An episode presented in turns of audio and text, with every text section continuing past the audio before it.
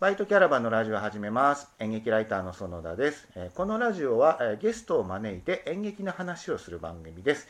で、今日のゲストはですね、結構若い人が、来てくれました。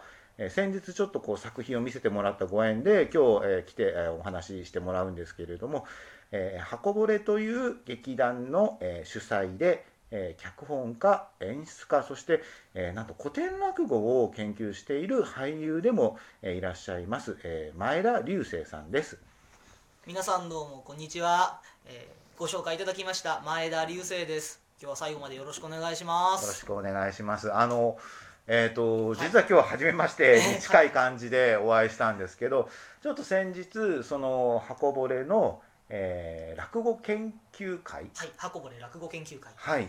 えーっていうで、えーまあそのえーと企画公演のような形の公演を見させてもらってすごい、えー、と刺激を受けたし面白かったし、まあ、僕あんまり言ってないんですけど落語大好きで あの小劇場だけじゃなくてええ。落語も結構勉強してた時期が勉強ってあのなんつうか知識座学として勉強してた時期があったんですけどなんか久しぶりに落語に触れたなしかもその本格的な落語に触れたなっていう感動があってえちょっとお話ししたいなみたいな流れなんですけど、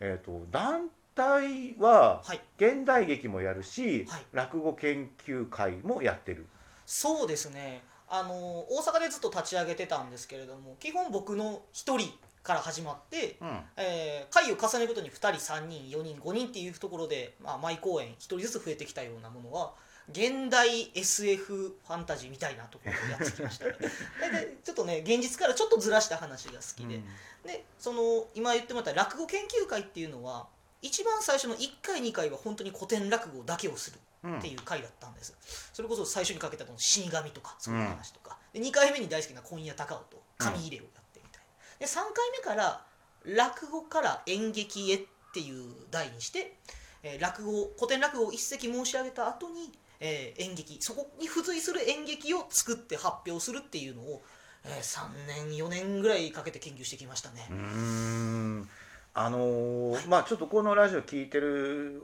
人の中ええ。に落語に詳しい人がどれぐらいいるかわからないけど 今前田さんの話を聞いただけであこの人は結構ガチで落語やってるんだなっていうのがすごい伝わると思うんですよ。僕はあ今普通に話聞いててああやっぱりしっかりしてるなっていう印象があるのでやっぱ落語の話をいろいろ聞いていきたいなと思うんですけど、でその最初にちょっと若い方っていうふうにあの僕は説明したんですけど、ええ。その落語研究しているっていうのに若いってことはいつぐらいから落語と接点があるの？僕はねその高校がその芸能文化科っていうちょっと特殊な学科がございまして、うん。でそこで授業の中に落語とか三味線があるんです。その代わり数学とか科学がなくなっていくみたいな ところがあって。いい学校だね。そうなんです。で年を重ねるごとにこう数学なくなるからもう因数分解までしか分かんないみたいなところなんですけれどもえ そこの授業で、うん。あのーやってましたね。うん。授業として落語を教わるってことがあって、高校生だからだから16歳とか17そうですね。歳とかぐらいからちょっと学び始め学びて始めて。でそのまあ SF なんかをやってるええ箱ぼれっていう団体を作ったのがえっと二十歳。うんですね。うん二十歳の立ち上げで僕が今25になりましたので、うんはいはいはいはい。だから旗揚げ2年目ぐらいでその落語っていうものをやり始めたんですけども、うん。これもそうですよね。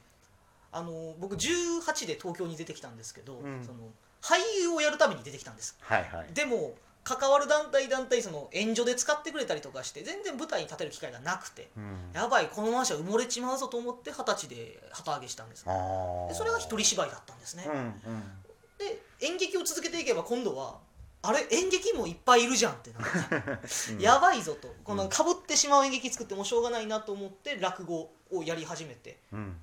ここは人口少ないだろうっていうことを思ってやっていって落語だけ最初やってたんですけど、うん。落語だけやってたらそれ落語家に任せたらええやん、うん。お前弟子入りしたらええやんってなったんで落語から演劇っていうのを作り始めましたね、うん。だからねやっぱあの独学で落語を勉強してると思うんだけど、もう二十歳ぐらい、まあ、まあ高校生の時から出会いがあって二十歳ぐらいからやっぱりその落語の研究にこうええ。没頭し始めるっていうことはそうですね。やっぱりすすごいこうまあもちろん本人が持ってる資質とか才能もあるけどやっぱ古典とか伝統芸能が好きな人なのかなと思うんだけど。好きですね。それなんか好きだと感じたのは中学まで遡った時にもあそうなんだ。剣道部だったんです、はいはいはいはい。剣道部のその和のわびさびとか、うん。あの道義道場みたいなところが好きで、うん。でその高校も芸能文化っていうその伝統芸能がやっぱ興味あって行ったところもあったので、うん。そこでやっぱりいろいろ好きでしたね。和装が好きだったりとか、日本好きみたいなところから。やっぱりなんかあれだねそういう本当に子供の頃こ頃からとか、からこう何かこう惹かれるものを感じたってことなんだそう。ですね。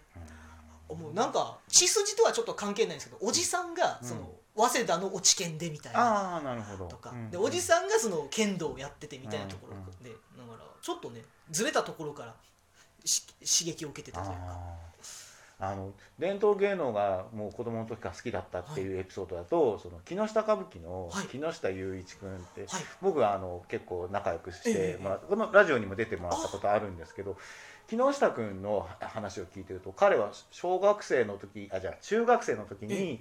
あの友達が j p o p とか、はいそういう流行り流行歌を聴き始めた時に、ええ彼は一人義太夫を聴いてたっていなーエピソードがあってみあの彼はそのヘッドホンステレオで、あの義太夫を聞いて体をこう動かしてたっていうエピソードがあって、いやーすごいなと思うけどやっぱ伝統芸能を若くしてこう好きになる人っていうのは、結構やっぱりこう本当に小学校中学校ぐらいから何かしらっていうのはあるのかもしれないね。ね前田君もそういう形の,、まあ、あの10代を過ごして、はまあ、高校の時もそういうのあってっていうことなんですけどこの間ねその、えー見させてもらった公演で、はい。まあ、えー着物ではい。出てきて、でまあいまあそのなんていうんだろう。純粋な落語ではないのであのいきなりこう座って、えーでまえー枕から話し始めるみたいなことではないんだけど、最初にちょっとこう説明みたいなのがあってそうですね。その時にあ炎症の炎症師匠のはい。ちょっと口癖に似てるなっていう印象があってあでしかもまあ梶川沢だから、はいまあなんといっても炎症師匠のことを思い出してきっとその音源とか、はい。えー映像とかで勉強してるんだろうなっていう印象があったのね、はい。で、まあ、本編が梶川沢をやってその後演劇のお話があって、はい。一番最後にまあなんか、えー本日はありがとうございました」みたいな話をするんだけど、ええええ。その時のこう仕草が男子師匠っぽくて。動きが男子師匠みたいだぞみたいなのがあってなんか炎症に始まり男子に終わるみたいな印象がちょっとあったんですよ。まあ嬉しいですそねそんなこと言ったら落語ファンの人は褒めすぎだろうって怒るだろうしなんか僕もその辺のこう、はい。なんつうの？超大御所のはい人たちをどうこう話していいのかわからないけれども、でもまあ本当素直な感想としてうん炎症師匠に始まり男子師匠に終わったっていう印象がこの間ありましたね。本当におっしゃるとおりその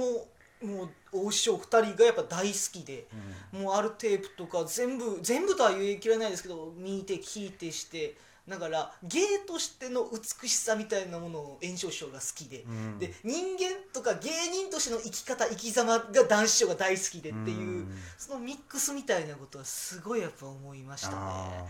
いやー嬉しいですねーやっぱりその映像とか音源とかで,、で学んでいると、はい。その師匠の語り口は結構入ってきちゃうもんだよね。そうですね、うん。あのまあそうですね。個人でやってるっていうのがあって師匠を持たないっていうことで来てしまったので、あのだから頼れるのが昔のお師匠の映像うんとかうん。うん。のみになってくるから、それはありますよね、うんだからまあモノマネっていうんじゃないんだけど、やっぱりその口調とかえ語り口とかあと抑揚とか、はい。そういうものがなんとなくこう感じ取れてやっぱファンにとっては嬉しいと思うんだよね。であんまり演劇の人が落語やってることってまあすまあ少なからずちょぼちょぼあるんだけどこれ前田君のやってる、うん、その演目というかえ。その上演スタイルはあの落語ファンにもちゃんと通用するし演劇ファンにもちゃんと通用するので、これは本当にねあの落語お好きな方でえ落語に興味がある演劇がお好きな方両方にちゃんとおすすめできる感じだなっていう気がしていて。